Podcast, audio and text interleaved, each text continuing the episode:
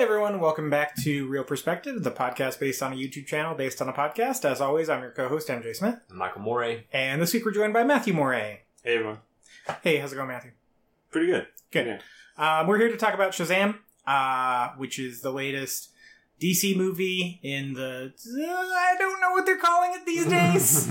uh, the the not so shared DC universe that's a little bit shared still, but also not really. Kind of.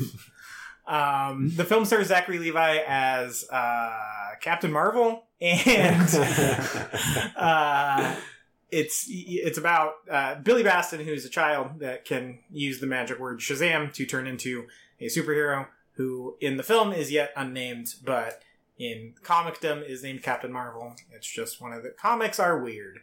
Uh, so yeah, that's that's kind of it as far as what I want to talk about specifically with the movie before we talk later about it. Obviously, Yeah. um, but first, I do want to talk about the sort of DC Marvel thing. Obviously, the last episode that you were on, Mike, we Mhm. talked about a Marvel movie, Yep. another Captain Marvel movie called Captain Marvel, uh, and that's that's one of these MCU super connected TV show at the big screen type things, right? That's the lead into Avengers Endgame, which is going to be this massive movie. Uh, I'm sure you've heard of it. If you haven't, uh, okay, talk to me. I want you on the show. Um, and uh, it must be a real narrow demographic who listens to both this podcast and hasn't heard of that. yeah. yep. Uh, um, It's like they just like collectively black out whenever they hear like any sort of MCU MCU talk. it's like MCU Ultra instead yeah. of MK Ultra. yeah. Um, so DC kind of started out with this connected universe thing, but it was the most half-assed thing anyone's ever seen when it comes to the movie biz. So they've kind of abandoned it. Um, what is the state of DC? You guys like what's going on over there? Are you just Uh, throwing darts at a dartboard and making yes. these movies? Yeah, and like I think it's kind of just like let's just make sure this this one movie is good, like or appeals to people, and and like just kind of put it out there and see if it sticks, guys. Like, is that okay? Like, like it's kind of like this weird, unconfident like Yeah. thing, but. It seems to be working for them better than whatever they were doing before, trying to extend the universe and have these shared movies Right. and for characters. So, I guess it's okay now, but they definitely are just throwing stuff on the wall. Hmm. Yeah, I kind of just prefer it this way. So like you have like a cohesive story that ends and not have like a bunch of cliffhangers. Obviously, you have a little bit that ties into the next movie. Like there's always like an end credit scene or something, Right.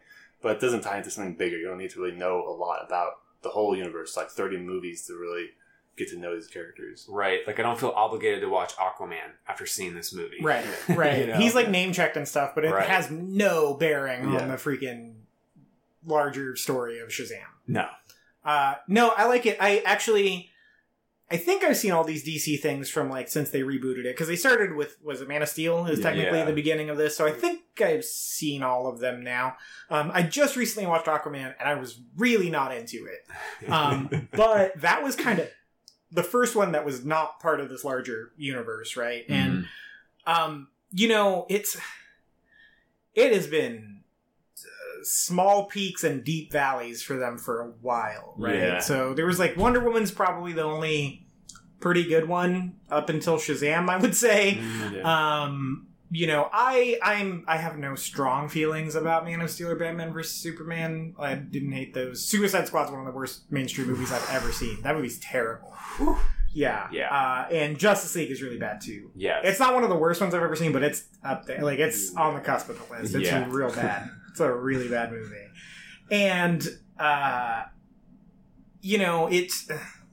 Uh, like it, they're getting to a point where I'm like more indifferent than upset about them. And Yeah. Shazam specifically, I was actually really looking forward to. I liked the trailers for it. I thought it looked cool. I liked the idea behind it. Mm. Um, but this really episodic, like superhero of the week story of or form of storytelling that they're going for, I think they need to stick with it for a good long while. yes. I think they need to break up their cinematic universe thing. I think Mhm. no one's done that well except Marvel Yep. yeah. because they had they started it, so they had to they they they were able to lay the groundwork and give themselves enough runway to really make sure they did it right and get it taken off Mhm. correctly. everyone else has been playing catch up. Yep.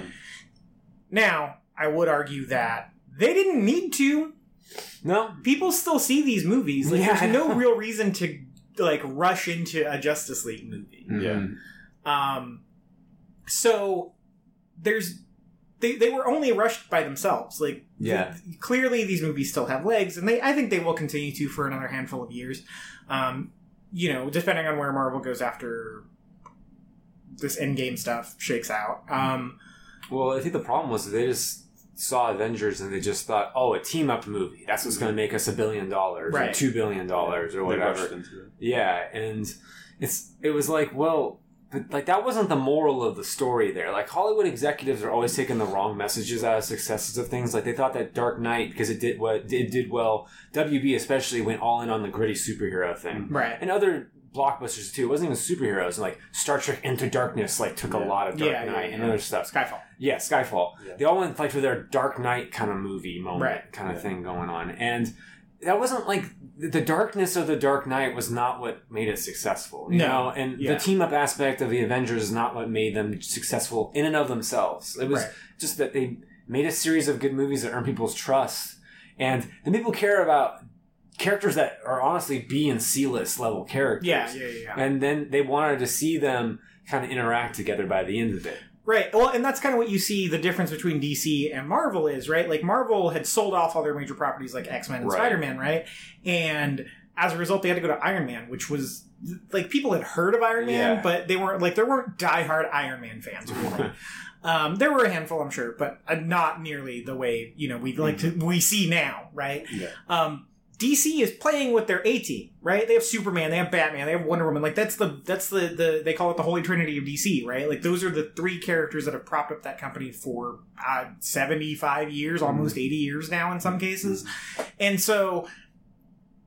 We've always pointed to Marvel as needing, they couldn't rest on the laurels of that because they had sold off all those characters. Well, DC can rest on the name recognition of that, and they've shot themselves in the foot over it yeah. uh, countless times. Like, you know, it there's this real like people will see Batman, right? And they just like they just like jam Batman into anything they can Yeah. now, and it's stupid. Like he's in Suicide Squad for no real reason. True. Yeah. Um, you know, and, and I would argue that Shazam is the most organically they've ever worked something like that into into into the story. It, Mhm. but it, it doesn't have any major effect on the storyline. But one of the characters is really into the other heroes in that universe. Yeah. But that makes a ton of sense, right? Mhm. Like, so the the the connected universe just was a non-starter with them, and you know, thankfully for them, I guess Wonder Woman caught, but now they don't really know what to do with the sequel because Yeah. it was going to be part of the extended universe, and now they might be abandoning it. Mm. And then, like, and well, then also the people who play Batman and Superman are kind of like apparently out. out, yeah. So Affleck for sure be- is out. Yeah. Uh, Cavill is just like he's a big question mark still, as far as I know. Gadot, I think, is going to be around for a while. I think Zachary Levi is going to be around for a while. Yeah. Momoa's around for the long haul for Right. sure now. Like, yeah, yeah. so- but now they're like caught in this like half zone where they got half the Justice League people like Yeah. continuing with sequels, but then the Yeah. other people like Well, and gonna- then Ezra Miller's probably out too. Is Yeah, what hearing. right. So it, I don't know. And then you you know you have like the Joaquin Phoenix Joker movie that's coming Mhm. out this year, but supposedly they're also doing like, uh, like a like a like a Jared Leto's getting one. Is maybe, maybe, Or, he's, or he's involved with the female Birds of Prey. Yeah, one, Yeah, so- and then- hmm. yeah. That's yeah, yeah. Well, and then you have like James Gunn doing Suicide Squad 2, but it's actually going to be kind of a soft reboot of Suicide Squad. right. So is it going to be called Suicide Squad 2, even though none of the characters are coming Yeah. back? But then he's going to do Guardians of the Galaxy 3. So it's just like, it's become this weird, like, nebulous thing. Yeah, but you know what? Audiences have been able to handle it, and Weirdly, yeah. like you know, I mean, uh, Enter the Spider Verse. Okay, here's a completely different Spider Man. Obviously, it's animated, so there's a little bit easier time to go and break it Mhm. away from what's going on in, in live action. But you know, you have a you have a separate story going on with a different Spider Man, but you have Peter Parker still being mentioned and shown and involved in it. oh, and he people- died. And he died, you know. But then, meanwhile, like here's the teenage one that's going to be on screen in the summer, you know, Yeah. in the live action version. So people are apparently able to go and handle these multiple continuities. I think Yeah, better what, than you would have thought they would. what do you think that is? Is it like streaming? So they just have to they have like a lot of plates spinning and all the stuff they're watching on streaming as it is, and so it's just translated. Like it all kind of hit at the right time to like you know that tide rose all boats in that Maybe aspect. I think it's just the fact that these movies have gotten so popular and ubiquitous, and that nerd stuff is mainstream. Sure. like you know Yeah. that like people people know. Like I've heard people like just drop name drop like in court.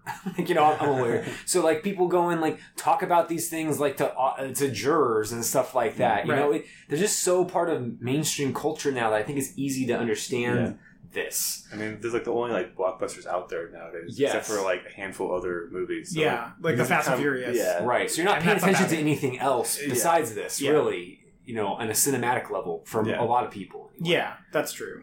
That's true. And I, I mean, we've talked at length on this show about people are only paying to see superhero movies mm-hmm. now, Yeah. right? Like Yeah. that, and then Yeah. like the Star Wars are like kind of peaks and valleys lately Right. with that, and then like they have a big question mark in their future too. So really, the only guaranteed moneymakers are the superhero things, Yeah. right? Or something franchise because I think. I think Godzilla might make decent money. Yeah. Um, you know, but it, that's part of a larger established franchise, right? Right. Um, so that's doing a cinematic universe thing. And I, I would argue that that might be the only one that's doing it right Yeah. because they did Godzilla, then they did King Kong, and they didn't jump right into Godzilla versus King Kong. They're doing a second Godzilla, and then they're doing the Mm. Godzilla King Kong thing. And Yeah. like so far, that's been all right. You know. Yeah. Although I Um, will say, based on what I'm seeing in the new Godzilla, I kind of, I kind of feel like going to like Godzilla versus King Kong is like going to be a step back. yeah, I, like I don't. It's kind of hard to get hyped when I go and see like the stuff that he's going to be fighting in the new one. But anyway, Yeah. But I, I see what you're saying. Yeah.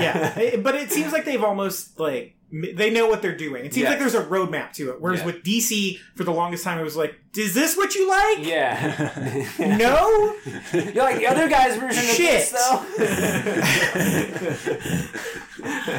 yeah. Um. So what? Besides being rushed, what is it about the lack of quality in these movies? Why are they so bad? You want to go first? I, honestly, I haven't seen Aquaman. I didn't see Suicide Squad. I saw like parts of Justice League, so I'm not really probably the most qualified to say this. But I think the biggest problem, one of the biggest problems, is like the tonal issues Hmm. with the movies. Sometimes they're just like super dark, and they don't really, I don't know, feel like they need to be that way. Yeah. Hmm. Like whereas like Shazam, we'll get this later, but it feels a lot more earnest and Yeah. heartfelt and stuff. So yeah. like, They're not fun to watch. yeah. like you just don't really know. Like, should I be enjoying this? Or? Yeah. Yeah. yeah. Is this a middle finger or is this fun? Actually, well, to go off on that, I agree in, in a weird way because I think when they set out uh, making their cinematic universe, they were like, we're going to kind of copy Marvel for the most part, Mhm. but we're going to rush it, A. But also, B, the way we're going to distinguish it is we're going to take this shit seriously. Yeah. You know, Yeah. like, and it's going to be mature and dark and stuff. Because this is them com- trying to go and make themselves different. Right. And then it's also combined the other thing I was talking about, which is that they learned all the long lessons from the Dark Knight, and it's like, the, which is the darkness is like what's cool and what sells. So we're going to distinguish ourselves, and we're going to go dark. We're the main things, um, and that's kind of the thorough line that kind of drove the D- Zack Snyder era of these things Right. through, Mhm. and they didn't always need to. It didn't need to necessarily be like that. Yeah. You know, like I, I don't I don't think that like you needed to have a Batman v Superman at all, to be honest with you. But Sure. but even if there was, like I didn't need to be like that. Like it didn't need to be Yeah. so heavy. Holy Yeah. crap. Yeah. Like it's a bunch of dudes in tights and Sure. just fighting each other. Like, holy crap, tone it down a little bit, you know? Yeah. Um so yeah. And I think that's where like Wonder Woman succeeded, right? Yeah. Is it's like br- kind of bright and like Yeah. you know it it deals with its darkness through a very real dark period of human history, Mm, World War mhm. One. Yeah. Right? Like that's like there's it's undeniably dark, Yeah. right? And so that's how you get that in there. But like all the stuff on, you know, the island with her is like pretty Yeah, sunny and like yeah, yeah. yeah. And that's the best stuff in the movie, honestly. But Yeah. it and and then you get her who's almost she's got this like bright disposition in this darkness. still, Yes, too. yeah, Like, So she's still kind of a light character, Mhm. and then she can throw down when she needs to, right? Like, Well, and she wasn't compromised by it. You know what I mean? Mhm. Like she's like she retains like the core of what people like her, uh, Yeah. like about her. I mean, you know, I don't like admittedly follow comics that much, but right, like, right, right. Yeah, but- that's true. but you know, people like these heroes because they convey heroic qualities. Yeah. Right. And, you know, and like I think that like when you have Batman v Superman, like the two like most likable people fighting each other, you know, that people care about. Right. It's like, well, I'm watching my own heroes fight each other. Like this, this is not something that like I can get into. Like I'm not seeing the best qualities of my heroes represented in this fight.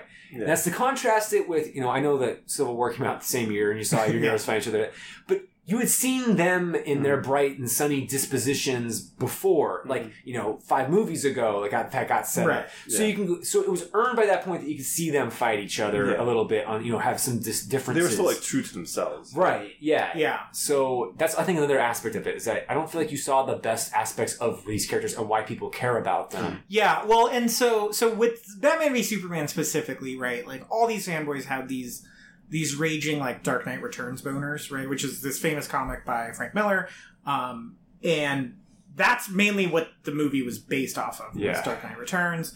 Um, but Dark Knight Returns is this very standalone one-off character study of Batman Mhm. specifically it's grounded mainly in Batman's you know point of view and Like at the end of his career, yeah like he's old And he doesn't give a shit anymore. yeah and he he's like cynical and you can kind of you he threads that needle a lot better. Yeah, and the super where how superman fits into it is ronald reagan makes him go fight batman like that yeah, yeah. This is the first time I've hearing about it. yeah, I didn't know. so so superman's like working for the government as sort of a captain america type and reagan is like hey go like get in there and, and fight him because you know, going kind of vigilante. Yeah, like- but, like, a hardcore. hardcore vigilante. yeah and so that like that works in a comic book yeah, it doesn't one they didn't do it well in Yeah. batman v superman but it also kind of like dc is so married to having their characters be super comic accurate whereas marvel will they'll take Mhm. liberties because they understand that those are two different mediums right. Like you can't just have Tony Stark be like an alcoholic straight up for like an entire movie. Yeah, you know. yeah. and dc is very like into making everything comic accurate which i guess works for some people Yeah. but like you know in aquaman they are lavishly devoted to it and the movie suffers for it yeah. one because they're trying to convey all of this lore for Mhm. Aquaman, who's been around. I mean, he's been around like fifty years or something, right? Like you, just, they're just dumping all this exposition on you, but then they're trying to make the aesthetic very comic book accurate, and it looks ridiculous, right? Yeah. So it just looks stupid. Like it looks like they like copied and pasted the characters from the comic book page into the movie, which sounds cool until you see it and you're like, that's really stupid. Yeah. Um, Or or freaking mother boxes in Yeah. Justice League. I mean, what the heck? Like, yeah, You know, I don't know a thing about like Justice League's like main villain Sure. kind of stuff, or whatever. But like, I'm sorry, I, I can handle a lot of nerd stuff, but Right. mother boxes and them fighting a guy called Steppenwolf, like Yeah. I'm almost in like a rock guitar solo to like come out when I hear that. I mean, that's what they did. That's how they made that movie, man. yeah, it's just that's like too much like adherence to like the quote unquote lore of Yeah, stuff. and then the one where they could have played with that a lot more because no one really reads that comic is Suicide Squad, Yeah. and that was like a disaster, man. Yeah. Like that was the worst of these, Mhm. and it didn't get interesting until the last ten minutes, and then got not interesting anymore. There's one good scene in that movie, and it's in a bar, and it should have happened at the beginning of the movie. Right.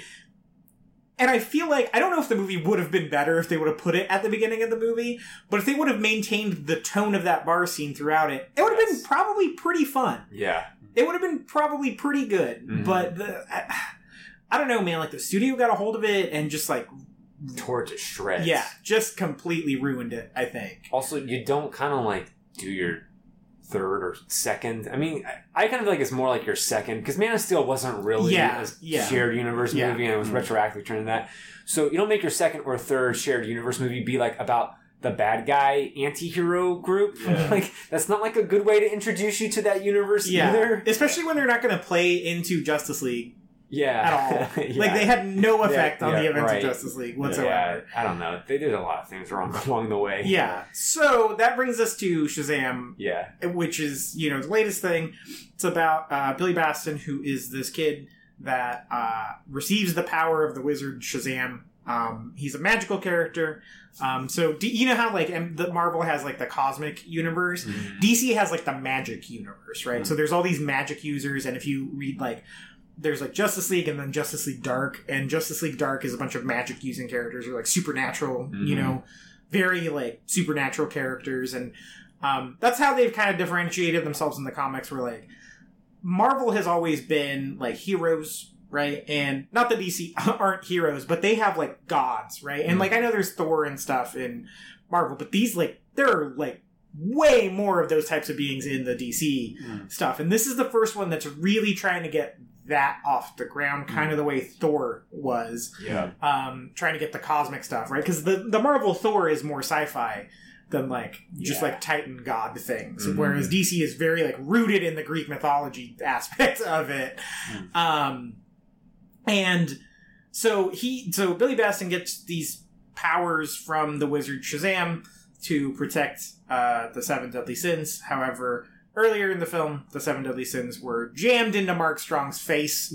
Um, and so now uh, Billy Batson has to turn into this hero so he can fight Mark Strong, who has taken the power of the seven deadly sins and is using it to wreak havoc uh, on that. Also, Billy uh, subplot is that he's a foster kid looking for his biological mom. He's been in and out of foster homes, in and out of the system, and it's just kind of him trying, like learning, essentially learning how to live up to the mantle of Shazam yeah. right and and that's that's his like arc over the course of the movie he's got his foster family with him they play heavily into it but we'll talk about that later um Also, Shazam turns turns him into an adult, like an adult superhero. yeah when he has a- says shazam right. he becomes like a like a a man. Zachary Levi yeah. age, right? and uh and so it's it's kind of like big right where Right. he's still got the mind of billy but he's Yeah. in the body of you know a god essentially yeah. and um that's the story of Mm, shazam so what what did you guys think about shazam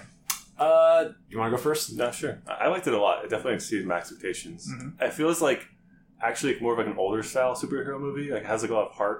Kind of like you know, it's like one of the better origin stories too, where like the superhero is actually learning his power as he goes along. Which Mhm. in a lot of these other movies recently, like they already know their powers kind Mhm. of to begin with. And So they kind of- skip over it. They kind of skip do. over it really quickly. So it kind of reminds me more of like Sam Raimi's Spider Man, where Oh, like, yeah. Spider Man's like he's guys learning his powers and like doing these tests to kind of figure out along the way. So it was like really fun to like watch him go through that process, and so it's definitely more heartfelt. I felt feel like than more recent uh, superhero movies. Yeah, yeah. Um, I agree with that. Actually, piggybacking off of that again, um, it was kind of showed the difference between this and Captain Marvel, where Captain Marvel it was so trying hard not to be an origin he- Mhm. story, Yeah. uh, and it still kind of had to be, but it just Yeah. kind of paid lip service to that stuff.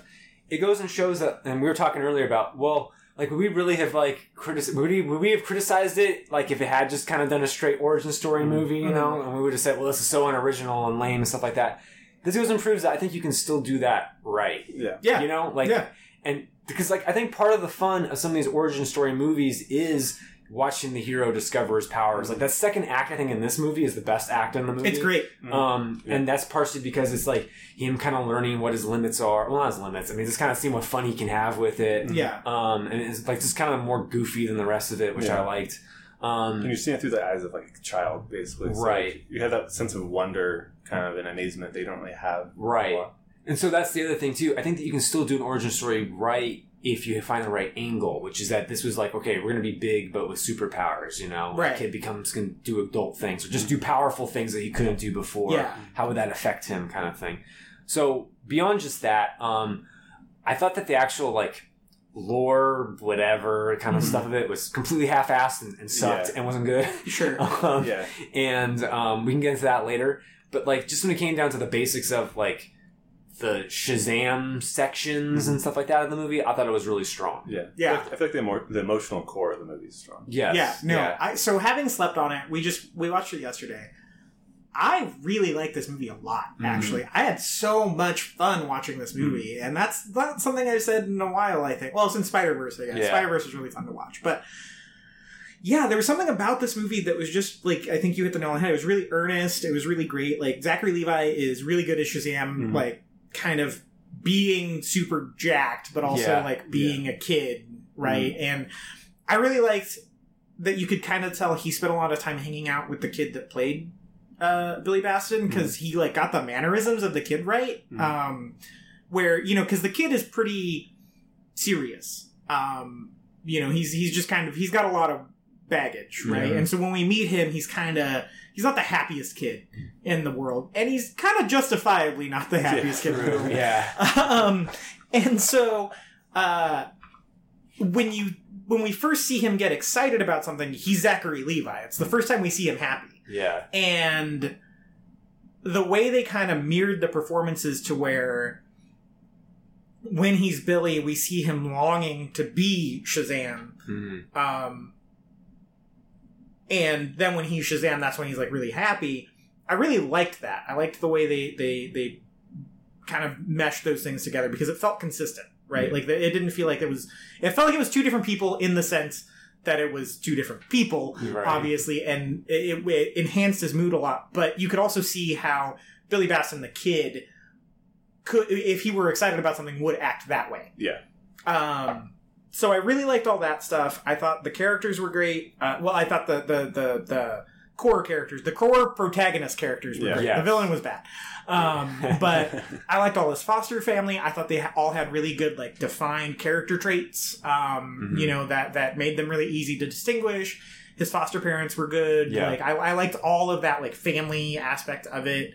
Um, I liked his emotional arc with his biological mom. I thought that was really interesting. I thought it was a really cool, like, well, there's a really cool story that hasn't been told really, like, in, Yeah. a, in a movie like this, you know, like, usually if you were to tell the movie of like a, the, the story of like a foster kid, Mm. um, you know, who has to accept that his parents didn't want him and then gets to meet his biological parent and basically find out that that's true Mhm. um it would be this like super oscar baity like bummer of a movie Yeah. and i like that this is kind of like it goes down a little bit easier in this because the moment where that happens plays really nicely Yeah. but it's not like a bummer right Yeah.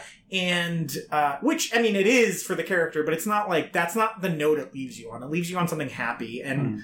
i don't know it's just like we don't really tell those stories and those are realities you know and so it was able to kind of take that that thing that would be a, like just super dark you hmm. know somewhere else and and not make make light of it but just like i don't know make it a good story of like a positive hmm. way that this can work out too Mhm, and not yeah. just be like isn't this sad? And it's like hey this is sad but you know you can get more out of it. You can get hmm. what you put into it. Yeah. essentially. And i think that's cool. And so i think like all the like protagonist themes and discovering the powers it's just a lot of fun there's really good jokes in it you Mhm, know yes, yeah. um it's really funny Yeah. um it it's a little bit long but it's not too bad Yeah. um it, it is i think on a rewatch it might be um, Yeah, that- I think the last act kind of it goes on forever. Yeah. But like you said, that second act is great. Yes, It's yeah. so good. Yeah. Yeah. Um, yeah, on the whole, though, I really liked this Mm. movie. I think it's one of the best superhero movies that's been out in a minute. I Yeah. mean, I think Spider Verse is kind of its own thing. Yeah, Um, that's true. But as far as these like mainline like Marvel DC things, I think this is the best one since what was the last Ant Man and the Wasp. Yeah. I liked yeah. that. I liked this more than Ant Man and the Wasp. I think. I think I liked Ant Man and the Wasp a little bit more because I felt like it was a little more cohesive. Like, Mm, mm. so you actually brought up a couple of things that um that you liked that I kind of didn't, and so for example, I see the argument why like Shazam would kind of act a little bit different and happier because he's like I've got powers and stuff like that than the kid, but I didn't feel like they quite meshed like Mm. like as the same character, and um. I felt like the kid played it too glum and and Mm-hmm. dour and stuff like that. That I had a hard time kind of reconciling it with like Shazam. Like when I saw Zachary Levi doing his stuff, and I can get how like okay, he's got his powers and that sort of stuff. So it's like the real him's kind of coming out, sort of. Yeah. But it didn't feel like it was quite like the same continuity between those two people, and it, kind of bothered me throughout. And I felt like the kid, I don't know if it was a direction thing or a writing thing. I felt like they were writing him a little bit differently, and he, he was too much of a dick, like Mhm. especially in the beginning of the movie. Yeah. that made me not like him for a long period of the movie. And I understand that you need to kind of like, you know, make the character learn a lesson and stuff like that, so you can't be perfect from the outset. But I think they need to play a little bit more into like you feeling bad for him more than you feeling like he's a jerk. And I feel like they went more for the jerk angle than Mhm. than I would have liked.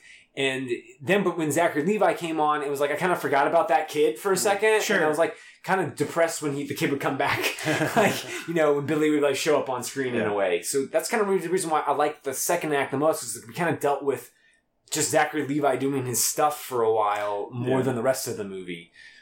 Um, uh, so yeah, I, I know it's a lot to I think that that when we see Zachary Levi doing his stuff at the beginning, though, that jerkiness is still in him, right? So Yeah, he's oh, like yeah. he's exploiting his power to like make money off people, right. You know, we see him like basically busking with superpowers, right? Mhm. And you know, he's he's basically leaving his friend behind, right? He's got he's got this this friend named Freddie who's you know he's he's on a crutches, Mm. um, and is basically the one who teaches him how to be a superhero because he's he's super into all the like Mm. Aquaman and Batman and all this stuff yeah. and uh, he basically ditches him because he doesn't have superpowers Mhm. essentially and he just starts like really exploiting his powers which i think is consistent with what billy would have done the kid Yeah, I think the matter is like a difference in how it's played. Like I felt like the kid when he like played a prank on the cops, for example, like Mhm. at the beginning of the movie, Yeah. he like he trapped them inside the store. Right. I was just like, that's like a lot. Like Yeah, that's just like that's like just too much. Like couldn't it just been i like agree like he kind of like that was weird. calls them Yeah. away and he just like checks out someone in their car and then like runs off. And, like it had, it had to be like he traps them inside like a store and then like drives their car. Does he drive their car? No, he he doesn't. doesn't drive the car. it was like it, he like, uses the computer in the he car uses to the computer like, in look the up car. someone who might have been his mom Right. It was just like, it was just like too much like the way they played it. It was Yeah. like that's like a like that really is a felony offense. You know what I yeah mean? Like well and then he Yeah. doesn't do anything close to that for the rest of the right. movie It, it was just which like is really off putting. yeah Like, no i agree It didn't like Yeah. endear me. Like you need to like if you're gonna do that because I agree. Like Shazam's doing stuff that goes when he's initially becoming Shazam. He's doing stuff that's exploitative a little bit, Mhm. but he's doing it in a way that's kind of endearing and precocious. Like in a way a Yeah. kid would be precocious. It's, it's a super charisma. Super Right, power. yeah, super charisma. Yeah. I like that. yeah, he actually passed that test. Um, but then I don't think like the kid himself, Billy Batson, either the actor or the writing of him was about being precocious. It was more like, I don't know, this, this kid's like actually like heading down a bad path, like kind of Yeah. thing, you know? yeah So I know that's kind of weird, but I see where you're going Yeah. with it. I see where they were going with it. It was just too much Yeah. with like him being not. Well, I think that part in the scene in the beginning with the cops is a little too far, but I think in general Yeah, his like character arc makes sense. Like, Yeah. he goes from like you know, only wanting to find his mother, you know, and getting back to her, and not accepting his foster families and stuff, and constantly going on the run, to like at the very end accepting his true family, which is the people around him that actually cared about him. Yeah. And so I feel like that kind of still worked in general. Yeah. Well, e- especially because they got away from that cop thing at the beginning too. That's like the worst thing he does, but it's really bad. Like, Yeah. I was just like, what? Yeah, it was too much. Yeah, like, it was a bad like, introduction to the character. Yeah. yeah, Yeah. Um, but I did like uh, you mentioned something else. What was your other point? Um, well, we'll get back to it, I guess, when I come back when I think of it. okay. um, uh, the foster kid thing. Yeah, th- that's right. Thank you. The foster kid thing. I did like that in the sense that like I mean, we've seen other movies where the parents disappear, and it's because like an Amazing Spider-Man, because like the parents are part of this con- government Yeah. conspiracy Sure. thing or Right. whatever, you know. And his dad had to disappear because of reasons, and it's just like in this, like now her, his mom is just like a shitty mom. Yeah, like, she sucks. She's like she's like the world's worst parent. Yeah. you know, and but it wasn't like any sort of like greater significance to like this is the reason why he got his powers or Mm. anything Right. like that. It was just like he just had a crappy Yeah, life. it's just like a normal human being doing right, really and, stupid yeah, Yeah. things. just made bad decisions. And, yeah, and like it didn't work him. out. Like it wasn't like completely wrapped up with a little bow. Like Right. she still sucks. You Right, know, like yeah. it wasn't like She he like came back and it was this heartfelt thing, and she was just and like, they yeah, reconciled. yeah. She was just like, yeah, man. Like I, I know. Right. Yeah. Like I was like really surprised by that. Yeah, I was too. I was like, "Whoa, I can't believe they're doing this," but it felt really nice. Like, I know that sounds weird, but like, it, it just felt. Shout out to Amanda, man. It's great. but it felt like, yeah, like this is Yeah. how this goes sometimes. yeah, it man. felt honest. Yeah. Yeah. With the exception of, I think it's kind of BS that like if the kid knows his last name and like there's probably some records out there showing her like that that she's his mom like Yeah. Like, how bad are these cops that they can't yeah, find like his they- mom after all these years? Yeah. and they're in the same city I, I don't know that part of it is kind of Sure. It's not, this, like, it's not like this like story's taking place in like the seventies. right yeah Yeah. It's like modern times. yeah that Yeah. part of it I'm a little iffy on but Yeah. that was a little I think There's not some weird well like thought plot out holes and stuff. Yeah. but I can Yeah. kind of excuse those. right Yeah. Um, but yeah, the I, I thought that that scene with the mom, that was one of my favorite scenes in the movie, actually, because it was just like, yeah, sorry, I'm terrible. Yeah. Tough luck, kid, you know? Right. And it kind of forced him to accept the, like, like you were saying, Matthew, like the family that actually cared about Mhm. him. And like, I thought that was a really nice arc because if it would have been like, we reconciled, it's like there's no need for this foster yeah storyline Yeah. then, you know and so it was a nice way to like be honest and you know confront a harsh reality that i think you know as not a foster kid thankfully right? But i think a lot of foster kid stories are more like this than not. Yeah. You know? Um and so i think it's very real. I think that they did the legwork to make a story that's really relatable to kids that don't get to see that a lot especially with a hero Mhm. At the center of it. And so I don't know if they're doing like any sort of work with foster families to get kids to see it Yeah. or what, but I think they, should. yeah I think they should. I think Yeah. that it would be great What- for and the other thing I didn't like, or I liked about it, was that, um, you know, in addition to the thing where it seemed like seems like they found the parent was working for the conspiracy, like in general, like this whole thing, like where I gave you up for the greater good, like I had to go and do something that was more important than How to. Train Your Dragon. Right, yeah, and mm. ugh, that one's also that handled it so bad. in the Yeah. second movie, like yeah, I just like dragons more than you. Yeah. yeah. Yeah. Like, okay, But I'm ready to hang out again. Yeah. Because you like dragons more than people do. So, we cool now, right? Yep. yeah. yes. Actually, yes. Um, no, so this was a lot more honest, and I felt truthful. Um, and I and I would hope too that you know this is something that maybe could be shared with kids or something like that. in Yeah, similar well, circumstances. And I liked that, you know, she sucks, obviously, Yeah. but they kind of paint her as a little bit not victim of circumstance because she she knows the choice she made, and Right. I, I I liked that they pointed out like she understands. yeah, You know, she she is very much like no, I'm I'm bad, like I'm I'm a bad person, but.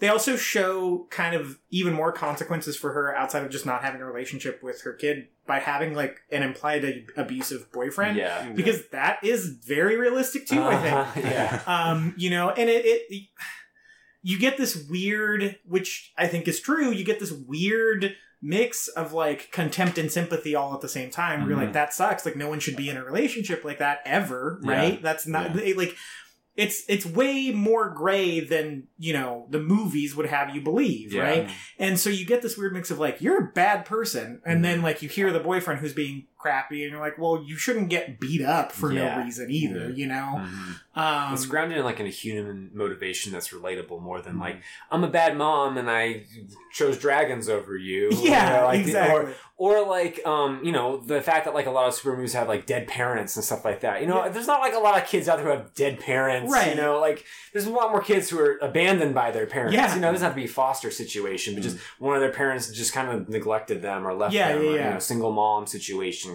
You know, so that to me is something that made the movie, like Matthew was saying, m- you know, more earnest and heartfelt. Mhm.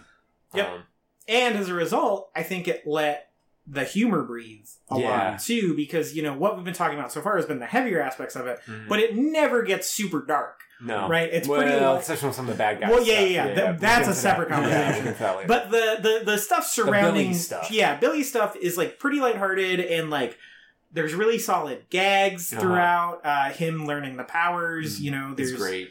yeah, and you know, like Freddy, his friend, he gets like. I really like that kid for some Yeah, that kid was actually really Yeah. likable, Yeah. and that's my problem with the movie too. Is like getting back to the discussion I was talking about before.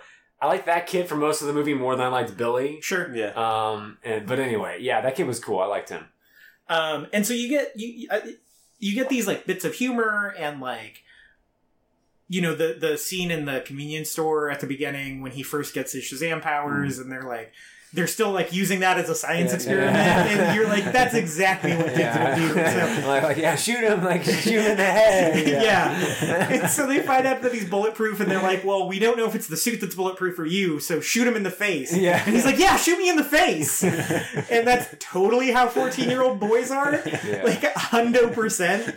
Um, totally nailed that. I thought. Uh, you know, and or even just like trying to buy beer, you know, Yeah. like that's that would definitely be a thing. And then hating it, like that's a classic gag, but I think it works really nicely in this Yeah, it movie. Like this movie. it's a very it's a very down the middle like no frills kind of like coming of age slash like grown up fantasy movie that we Yeah. haven't seen in a long Yeah. time Yes. and the way they did it was really cool by like wrapping it up in a superhero costume um and you know even you know it takes place in philadelphia and so they show him like playing eye of the tiger with his hands Hands. I, like I, I thought that was That was- super good on the rocky steps i was like all right it's pretty good. Yeah, pretty good yeah. and there were there were only two things that really made me like laugh laugh Mhm. which is uh, like pretty good Yeah. and the rest gave me a good chuckle you Mhm. know it was there were two Yeah. really funny things The, the dog. the dog was great and Yeah. then the not being able to hear it Yeah, not yeah. being able to hear the villain. What What about you guys in the, the humor? Um, well, beyond those two, because I agree those are probably the best jokes. Is the the dog being right where he was gonna put the the bus after saving it, and like having the dog move, and the villain giving a speech, but he's so far away that you can't hear Yeah. it. Um, I also like the part where they're trying to get out of school, like initially, and they're talking to the security guard. oh yeah, Um, and like he like he tried to pass off being like a parent and stuff like that with the Shazam power. Uh, that part was pretty good. I like that. Yeah. Um, yeah. but in general, I mean, I just found it it was pretty good. Yeah, like, it's just charming. humor, Yeah, There, there weren't any jokes that like failed to land really. Like yeah, like a lot of other movies nowadays, like there's something like oh, just grown at, you know. Like this, like I pretty much chuckled at least like pretty much all of them. Or Yeah. yeah. cracked a smile, you know. yeah. Good point. Mhm. Good point. Um, no, that yeah, that security guard thing is great because there's like really good interplay between the all three of them in that scene where. You know, like Shazam is trying to like make up for Freddy like being kind of crappy to the security Yeah. guard, and he's like, "Oh, you're the security guard that the kids love so much," and then Freddy's like, "No, this guy sucks. It's the other security guard." yeah. and he calls him like uh, Officer Moron. Yeah. Yeah. Just, like, no, it's Moran. Yeah. I kind of felt bad for him by the end of it, though. Sure, but I think you were supposed to. Like, I Yeah. think it's, it's played that way. Um, no, I liked I liked all the humor in it. I thought it was good. Uh, now the villain is Mark Strong, professional movie villain. And, uh, He's really good at being bad. He Maybe is. not his characters he is, he but- is. Uh, but like the only movie I can think of where he's not been a villain is the Kingsman movies. Yeah. Um, so he's Thad. Uh, and he's like he kind of comes up from an abusive home at least Yeah. verbally Yeah. we don't know physically but he as a child like gets offered the power of shazam Mhm. and the way that kids are offered the power of shazam is shazam is like hey uh you know uh take my power but i'm going to use the po- so the power is to help keep the the it, physical embodiment of the seven deadly sins like enclosed in this shrine or whatever Yeah. where they Yeah. live like the lair is is what it becomes by the end of it right Yeah. and there were originally seven wizards on the high council whatever the hell and Shazam's the last one left. And he, he he's getting older because he's a wizard, and they're already old to begin with. And uh, so his power is weakening. So pretty soon, like he he won't be able to contain the power of the seven deadly sins. So he needs to find someone to pass off his power to, who's younger. Right. And so he offers it to Thad, and that's the very first scene. He offers it to Thad, um, and tempts him with the power of the seven deadly sins. And the the test is if you resist the power of that, then you are willing, you are able to wield the power of Shazam. Yeah. Um, so Thad fails that test, but Shazam stops him from actually taking the power of that, and then he grow he becomes obsessed with getting back there. Becomes obsessed with that, goes grows up, and finds a way back into Shazam's lair, where he does take the power of the seven deadly Mm. sins Mhm. into what's called the Eye, Yeah. uh, and then it literally becomes his eye, and he's able to. Uh, it, so they're they're essentially living in the orb that's in his eye, and he's able to call them out at will to kind of do evil things Mm. with him. So he goes and gets revenge on his dad and brother and uh, murders them all brutally. um, and then Shazam has to stop him, right? yeah. Uh, what? this villain was crazy. yeah, he was like an R-rated villain in a PG movie. Dude, I can't believe some of the stuff that happened with him. Like, yeah. Okay, I, so I kind of liked it, even though it was like totally like very like dissonant from the rest of the movie. But like it kind of like actually establishes him as like a real threat. yeah, oh yeah, Like I agree a with lot that. of other movies kind of fail to do that. yeah. Yes. Like they actually give him a lot of screen time to show that he's like really bad. yeah. Well, so like he shows up to his dad's board meeting and he calls out the demons, right? And the first thing that happens is he just throws a guy out a window. brother out a window. Yeah, that's right. Yeah, Outlook like not and- so good. I did like that joke though. Um, but anyway, yeah. And, but then it's like the scene carries on, and Yeah. like you see like the people like get brutally murdered. like, Yeah, when I I gets think- their head bitten off. Yeah, Yeah, I think a lot of other movies would have just cut away, you know, after that started. But it shows all of it. Yeah. It- the freaking monster bites this woman's head off and then hurls her out a different window in the boardroom, and I was like, that seemed like overkill. Like he's just in charge of these Mortal Kombat villains, you know? right. yeah. And uh, then we zoom out and we kind of hear the chaos going on, and then they all get slammed up against the conference room window, and we still see them getting Yes, brutally murdered. I know. I was like. Like you could have just like had that one person like go up against it and then, Sure. and then they recede back or something like that Yeah. and then some implied other stuff happened. It was like no, all of them end up against it and they still all get brutally murdered and Yeah. you see most of it. And then the doors open and like everyone's dead and the dad's still alive and then Greed goes and just like starts like eviscerating him, like Yeah. ripping him apart in full view of the camera. And I was like, what's happening? There's no blood though, there is no blood. Yeah. That's true. so it's PG thirteen. It's still PG-13. Implied mayhem. yeah.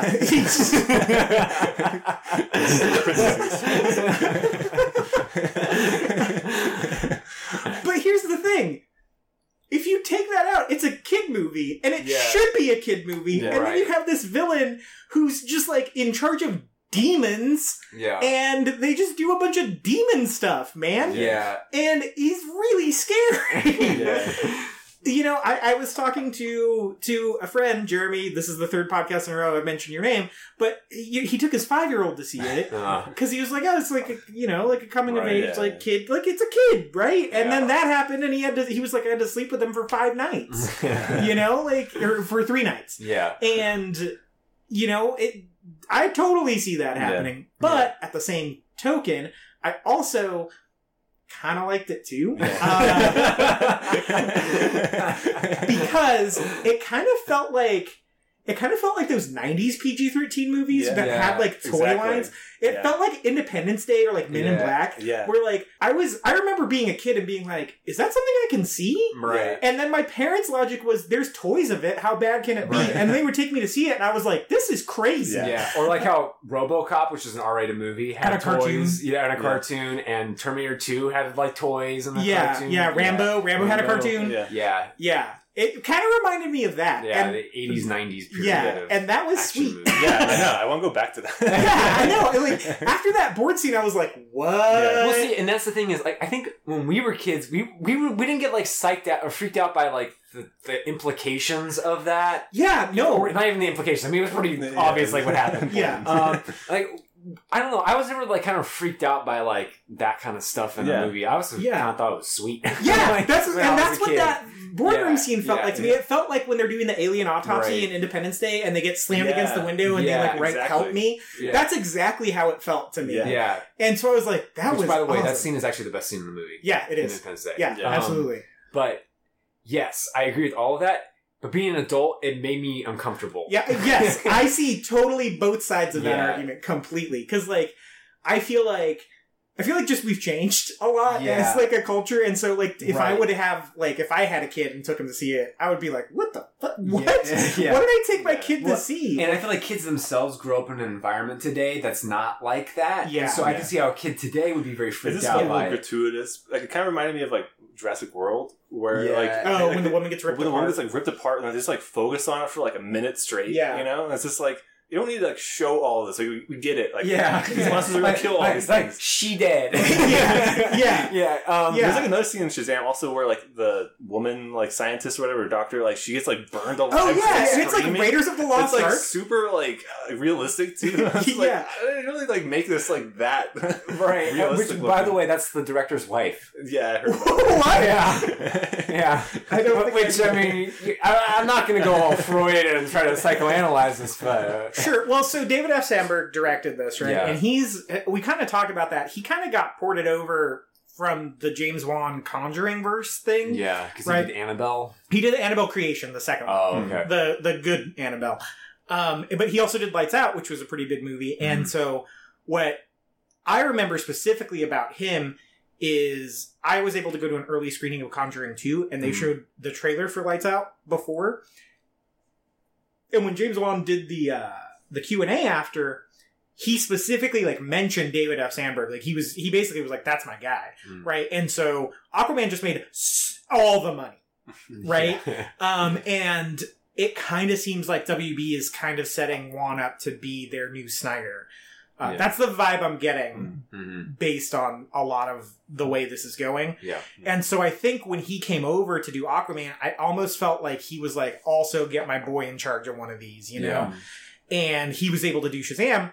I thought he did pretty good. No, you did a pretty Yeah. good job. I think the thing is that you kind of see his horror background Yes. Get reflected in some scenes like this. But you see Sam Raimi's in the Spider-Man movies too. Yeah. Like Yeah. that Doc Ock scene is pretty scary when he Yeah. first becomes Doc Ock, and, Yeah. and he gets those like weird like Raimi's Evil Dead angles in that, Yeah. and it's I mean that's the craziest it gets, Mhm. and it's nowhere near as brutal as the stuff that happens in this. Yeah. Like there's it's nuts, man. well, yeah, well, and also to kind of go off of that, I feel like the very first scene in the movie too, like the Mm. car crash, like yeah, I think some movies would have kind of like Yeah. stepped back. a Yeah, little I, bit I kind of knew that was happening, but it's just like the way it was like built up. Yeah. Yeah. It Well- really hit you. Like, like, it was just like so sudden. It was so sudden, and then And, we like- just like followed the kid like It was tumbling like the slow around. mo and like, yeah. and, like, the music too, like, like a little drummer boy or something. yeah, like, yeah, yeah, yeah. Like it was just like felt kind of It of. was. Do you hear what I hear? Oh, Oh, yeah. yeah. I was like, what? yeah, it was it was too much. And Yeah. I, and I felt like it was just because like you can like and you're good at doing the Right. horror stuff doesn't mean you should. Yeah, Like, it's for this kind of effective. movie. You know? Yeah, no, it was jarring, and I think it was kind of meant to be, but Yeah. Eh, too It much. made him so. seem real evil, like Yeah, Matthew said. yeah. Like it was like, oh, this guy isn't, you know, effing around. I actually Yeah. kind of liked that they started off like showing him like his origin story, and then like Yeah. the first Yes, scene in the I movie. did like think that, was a good aspect decision. of it. I did too. I did too. I wish they would have done more with him as an adult, though. Yes. Like he just kind of was like, time to do evil stuff, and just kept doing it. Which I guess you got to cut something somewhere, right? Right, or else yeah. the movie's going to be four hours long. Mhm. Yeah. And we kind of got. I think it did enough to like get like, hey, this is going to be the bad guy. Right, Yeah. yeah, You you know, so it did, it did enough. Right. Um, with it. The problem though with front loading the bad guy's story into the beginning is is that basically you have like three parts of the movie then involve like this dude goes into the wizard's chamber and the wizard goes and gives his exposition and then like they either reject it or they get the power or they get the bad guy's power Yeah. it happens like all within the first 30 minutes and it's, it just kind of felt very repetitive like Yeah. I'm the wizard and I'm gonna give you my powers and like don't do that kid bye kid and then it like and then like 20 minutes later it's like the it was the bad guy went next Yeah. right and stole the power Mhm. and then was like don't do that guy and then he went and got the power and then like Billy comes in and he's like I'm the wizard I'll give you my power I was like okay like it was kind of like a little too Yeah. repetitive for me you know That was a very good Djimon Hounsou impression. thanks um, don't do that, guy. don't do that guy I'm the wizard yeah, nailed it Uh, so actually, that's funny because I actually kind of liked the way Billy Batson was like the last chance for Shazam. yeah Um, I liked that scene where he was like, "Well, this is the part where you would get tempted with the eye, but some douche already stole that, so I guess you're my only hope." You know, Yeah. because it was, you know, he's like, he basically has to level with him and be like, "Look, man, like, I know you just."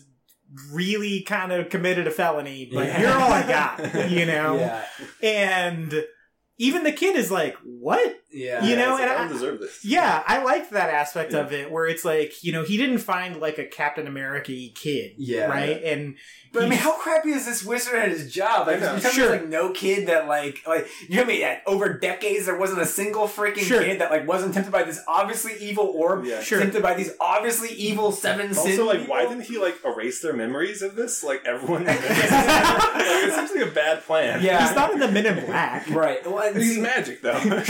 Yeah, so I see like where you're going with it, which is that like you like the juxtaposition of things. Yeah. I agree with. I think that's like thematically like a strong Mhm. idea, but then it's juxtaposed with like the fact that that sounds like so lame. Like you Sure. know, like Yeah. like, it's like this is just like so goofy and stupid. It's real dumb. Like it's yeah, real dumb. and the wizard's plan is like just so stupid, and it's Yeah. kind of just like after some point you just like kind of buy into it and yeah. whatever. Yeah. But it was too much. It was just too much up front, like for Sure. thirty minutes. I think it did that. enough to kind of just be like, you got to deal with this, or you keep, or Yeah. you- Yeah, Right. Why Yeah. does he and- just get the power to Superman? Isn't he pure? Yeah. just make him more OP. Yeah. Not this version of Superman though, because he's kind true. of a dick. It is true. yeah, yeah. I, uh, I had something else I was going to say about like the don't do that guy. um, but I'm a wizard. Are you sure you're not a prospector? Prospector wizard. Um, so There's magic in them horror. Is that what the guy was metal detecting? He was magic detecting. Um, so then, second act happens, and it's basically just like learning his powers Yeah. and learning to not be a douche Yeah. with them, and also the resolution of the stuff with his mom, which then leads into him accepting his foster family as his true family, right? Mm. Um, and uh, then it's time for the climax, right? And it, the movie kind of like signals it in this really like weird way that I didn't hate, but I didn't like, but I kind of liked, where like Mark Strong starts to show up and he like kidnaps the family, and it just like it feels like the movie is like okay, time for the climax, Right. Like it, it's Yeah. very signaled yeah. and uh you know he's got they, they got to show show down and so they do that they go they figure out that that he's got to draw out all the seven sins from his eye in order to make him vulnerable. Mm. um there's a showdown back in the the wizard lair and now you know original shazam is dead so he's not there to be like don't do that guys! And uh uh, so what eventually happens is Mark Strong is trying to get the power of Shazam from Zachary Levi, and he realizes that he can bestow these powers on his foster family as well. So he does, and now they're all Shazams. Mm. And so they're a team of Shazams that help bring down the bad guy. What did you guys think about that? Uh, it was fine. It was fine. Like I kind of thought the third act was eh, all right. Okay. Yeah, because I It don't was feel like like good enough. yeah, it was good enough to like close out the story, and it wasn't like terrible. Um, but like the action itself was whatever. Yeah. Sure. So like I, And I feel like the character moments in the family, like that stuff worked well. though. Yes, like I, I like the fact that he, like the the family got to go and have like a moment to shine. And Yeah. That's more specifically too. what the question I'm asking. Yeah, okay, is. so yeah, like yeah. with like did you like that it went that direction where it's like now we're all Shazam? Yeah, I kind of like I, that I, a lot. dug it. Yeah. Yeah. and I thought it was kind of cute to like different. yeah, like to watch like the little sister kind of like like still be like a little sister, but now she's got like superpowers. And Yeah. you- I That felt little girl was super cute. she was super cute and likable, and then I felt like that actor, that adult actress who portrayed her, like did a good job of kind of like She did a really playing that, like Yeah. the continuity. I felt like Actually, I was think maintained. all of them like did a pretty good job. Yeah. Like, Yeah, and I liked my favorite part about that is that it wasn't a bunch of celebrities. Like it wasn't like, no, Yeah. Freddie's Matt Damon. You know, like Doctor Mann is played now by Yeah. Matt Damon. Yeah. Yeah, Interstellar. Um, yes, I agree with that. So I actually I really liked that for some reason. I was just like, that's so cool. Like now because there's they can be the the wizard people and like they have the lair and like they figured it out and now they're all superhero. Like I really want to see a sequel where it's like them having to team up against people like Black Adam maybe or whatever. Mm-hmm. And I, yeah, Yeah, what? Mr. Mind. Uh, yeah, I didn't know that was the thing. Yeah. we can talk about that later. Yeah. I had to look it up. I was unfamiliar with Mr. Mind. Um, so I kind of liked the way that that kind of resolved, where it was like, Yeah. now we're all we can all be like a superhero family, and just like I'm really excited to see where this goes as a sequel. And I don't think I've been this excited for a superhero sequel in a while, and so it's cool to be like, oh, I'm interested in this story that went in a direction I didn't see that coming necessarily no, I didn't either. and it I really liked how it kind of like took me by surprise and was like felt like really fresh Mhm, and yeah. I thought they were a better team than Justice League. You know, like, I liked all of those characters more than almost anyone in Justice League, if not Yeah, everyone in Justice League. Yeah, yeah. and uh, so I was just like, oh, I want to see more of them. I want to see more of like the superhero versions of Yeah. these characters and see them team up to do other stuff. And Yeah. to speak to your point about the action, I actually liked not necessarily the action, but I liked that Sandberg knew he wasn't the best action director. And the movie's pretty light on action beats until the end, where it kind of has to be heavier Yeah. on that stuff. And so I thought he did like a passable job, and I think he played to his strengths more with the horror stuff, obviously. And he was like, I'm, "Let me let me make it crazy, Mm. right?" And I kind of appreciated that he showed enough restraint to be like, I'm a little out of my element. Let me like just get my feet wet with how to Mm. stage this stuff. I'm not gonna go super elaborate with it. Yeah. So I think he did what he could with one by one being self-aware about what his talents are in that field, and two having to make it an action movie at least at the end. Yeah. What'd you think? I, I enjoyed it a lot. I just think it might have been a little too long in the tooth. Yeah. Um, but in general, I, I liked how they kind of reasoned out that they need to extract the seven deadly sins from Mark Strong's eye to Mhm. you know kill him because that's his source of power or whatever.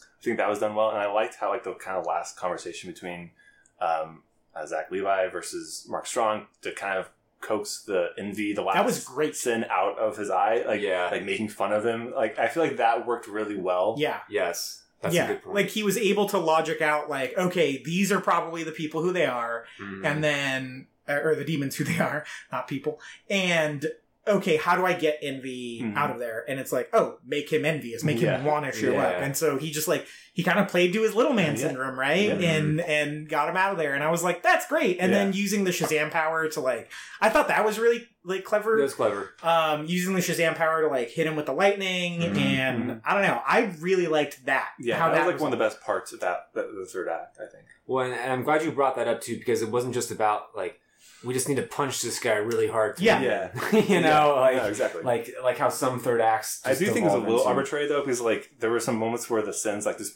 become smoke and they can't punch him. And Yeah, like, and then they eventually there's didn't? Like, Yeah, Yeah, and they it's just just like stopped kind of doing that. arbitrary. Yeah. Like why? Yeah. it makes sense for Envy to not do that because he like got him angry enough to attack Yeah. him and then caught him by surprise. Yeah. And but like Shazam's the only character. Like Zachary Levi Shazam's the only character that had to deal with that, so he knew like I got to catch this guy off guard. So he got him angry enough to stay solid to for the lightning to hit him. Yeah, I guess that's what. And then, but then when they were fighting, including the one that was turning into smoke, Yeah, when they were before. fighting the family, they weren't doing that anymore. Yeah. I also noticed that. Yeah. that was a little weird. yeah, it was a little strange. And also, there's a weird moment where like the girl, the older girl, uh, Mary, was like, "Oh, we need to extract the seven deadly sins from his eyes." Like, how do you know this? Yeah, Like- she called them the sins, It's like and I you was wouldn't like, know what? that that's what they are. yeah, no, I had that too, and I was like, did he just like monologue at them while he had them kidnapped? that's, that's why I kind of reasoned out. But Yeah. like, But also, yeah, well, and then if you're going to go down that rabbit hole, it's also like, why didn't he just murder them? yeah, Because he just clearly is okay with that, Yeah. right? Like, yeah, I don't think he had beef with every single board member at his dad's company outside of that they worked for his dad, right? Mm. And so he murdered all those people. Like, why wouldn't he just go and murder this family? they didn't have ten minutes to spare to go and show you them getting brutally murdered. That's so. That's true. But, you know, that, I mean, Yeah. it's it one was of those not a things really big like- deal. Yeah. it was No, just, yeah. just kind of like weird. Yeah, Yeah. no. She said, yeah, she was like, we got to extract the sins from his eye. And I was like, did you read that in a book? Yeah. Like, was that on your college interview questions? What do you, where'd you get that? Yeah, you know, Seven Sins in Your Eye, Nopolis, the, the book. What? Yeah, it's required reading. Pre college. The new book from Mike Morris, Seven Sins in Your Eye, Nopolis.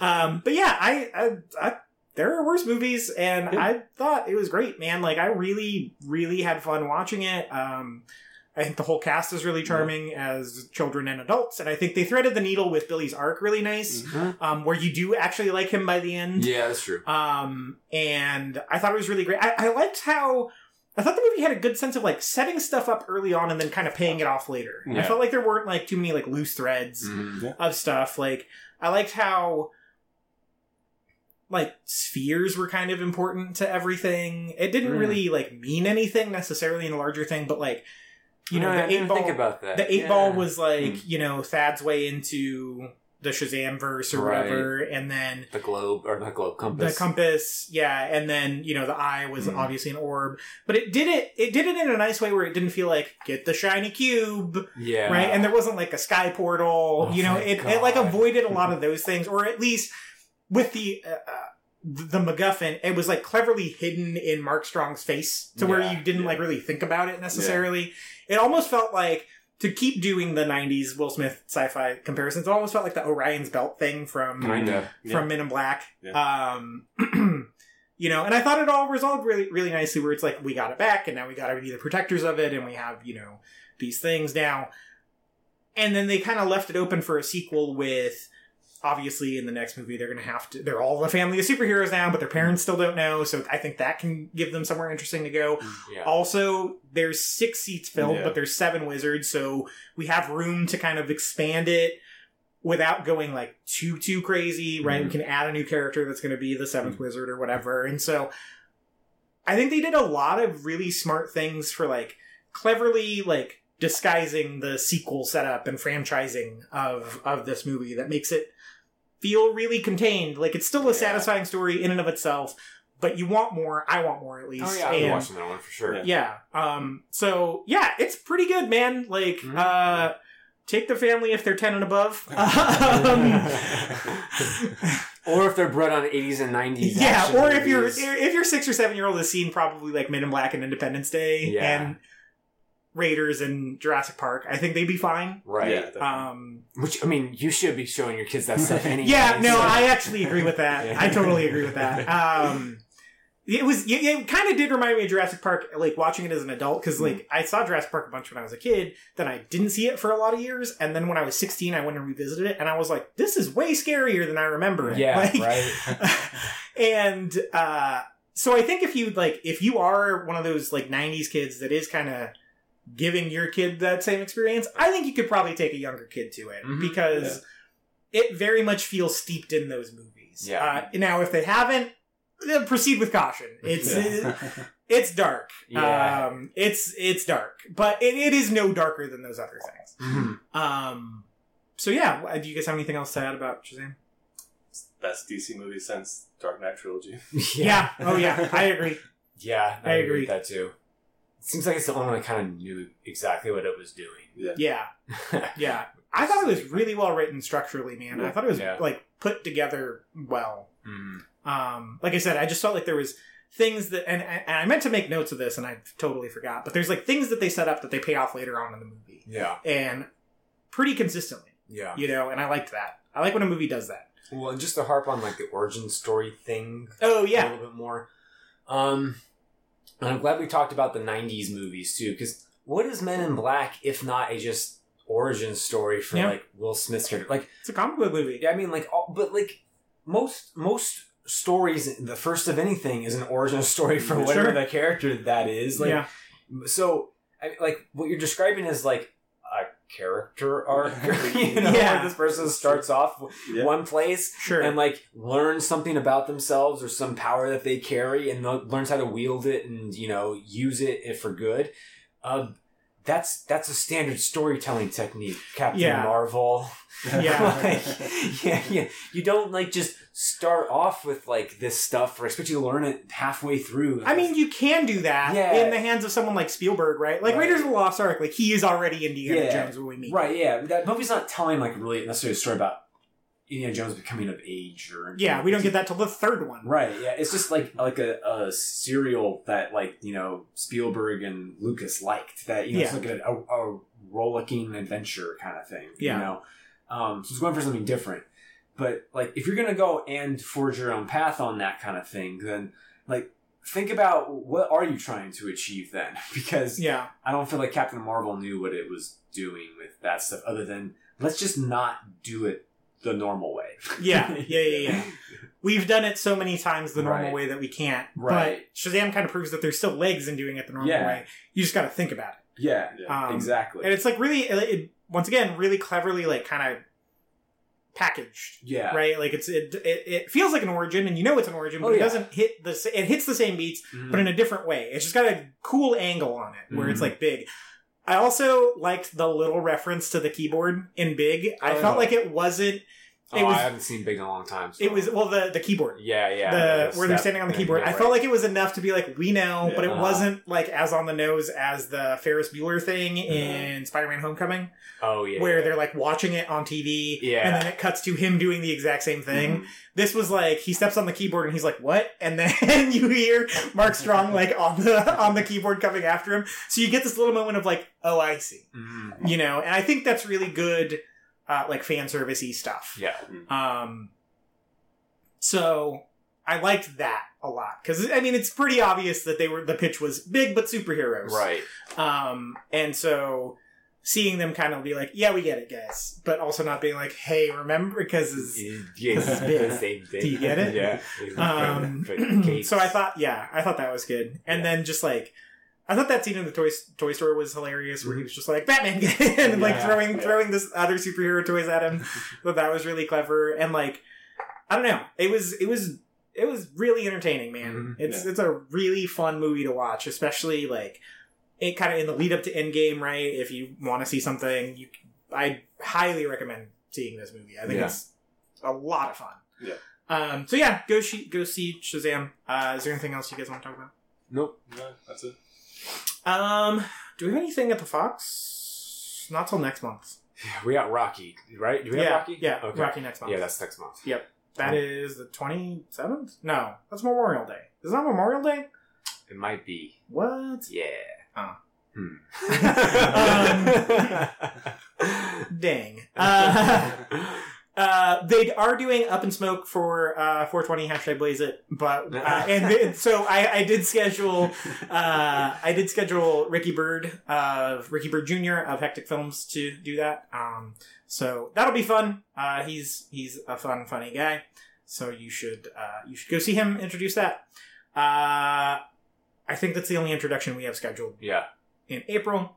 Um, that is next Monday, the fifteenth. Hmm. So yeah, go go to that and support your local theater. Um, they hit the goal. the The clock tower is fixed now. You can see it all lit up at night, which is cool. Um, yeah, I don't think we have anything else. Uh, Formative filmography is back on a regular recording schedule. Uh, very, very, very regular. We have episode two came out last week. Episode three is out this week, and then episode four will be out in two or three weeks. I'm not sure. We're recording it this weekend though, so we are recording them actively and getting them out to you guys. Uh, it was really nice to kind of knock the dust off of that show and sit down with Corey and talk about, um, oh gosh, Inception and LA Confidential. And yeah, I'm really looking forward to that. Uh, feedback on that has been great. So thank you guys for that. Um, I don't know how regular it'll be. I'm going to be on Keanu You Believe It um, relatively soon in the next couple of weeks. I'm going to be talking about a Keanu movie from 2016 called Exposed. It's real bad. So if you want to hear me talk about a bad Keanu Reeves movie, you should check that out. A bad Keanu Reeves movie that nobody's heard of. Um, The best. completely dis- disavowed by its director, which is real interesting. Um, there's a real interesting story behind that movie. It is, unfortunately, not as bananas as I wanted it to be based on the behind the scenes drama, but I can also understand why why he would have decided to have his name pulled from the movie, Hmm. even though it's not like it's bad. Like I don't want to say it's not bad, but it's not like a complete disaster, right? Where Yeah. like like it, looks like a movie. It had sounds really bad, but it like it, like the shot composition is good. You know, it's not like a complete train wreck. It's bad, but it's not like what is happening. um, it's silly and dumb, Mhm. but that's it. Uh, but to also like having heard what the original idea was versus what how it came out on the other end, I can totally see how he was like, uh, nope, not the movie I wrote, so I don't want to be a part of it. But you'll hear all that on uh, Talk Film Society's podcast feed. Uh, they're real cool people. I've worked with them several times in the past. Um, get ready for May. It's gonna be a lot. Oh, yeah. You guys, it's gonna be a lot. Oh, so much. It's gonna be real busy. I'm really excited about it. Yeah. It's gonna be a lot. um, yeah, we got Detective Pikachu in May. Mhm. Uh, John Wick Chapter Three. Don't act like we're not doing an episode on John Wick Chapter Three.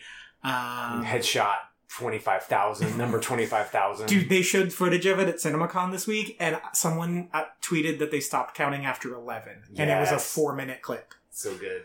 I'm so excited. also, they said that a dog bit someone in the balls. Give me that movie. Slam that movie right in my face.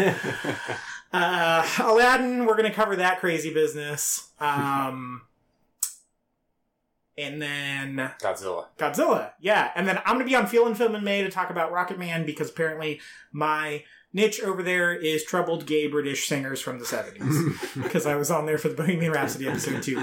Oh, also, um, I just got to put this out in the world because not enough people are talking about this. I took my parents to see Dumbo yesterday, and it's uh, it's pretty good actually. I didn't mind it. Tim Burton's made way worse. He's made way better, but he's made way worse. Uh, Michael Buffer is in this movie. You guys, the the boxing announcer guy, and he says, "Let's get ready for Dumbo!" and I wanted to kill myself. It's the most WTF thing I've ever seen in a mainstream movie. I couldn't believe it. Like I looked around, like we're just gonna let this slide as okay. Sounds good. Then he did it a second time, and I was like, okay, we're we're still just gonna let this happen. Alrighty. Uh, I told three people about that in over uh, text message, and none of them believed me, and two of them Googled it. It was, hey, Michael Buffer's in uh in Dumbo, and he says, "Let's get ready for Dumbo," like, "Let's get ready to rumble," and all of them were like, "That's no." They were like, "That there's no way that happened. I can't believe that happened." So, yep, I needed to get that off my chest, man. I thought about that constantly. Yesterday, when we were sitting in the theater, all I could think about before the movie started, not a joke. I was just like, Michael Buffer said, let's get ready for Dumbo. What the hell? anyway, that's all I have to say. That- that- that's it. Um, until next time, we're the bad guys. Let's get ready to Dumbo.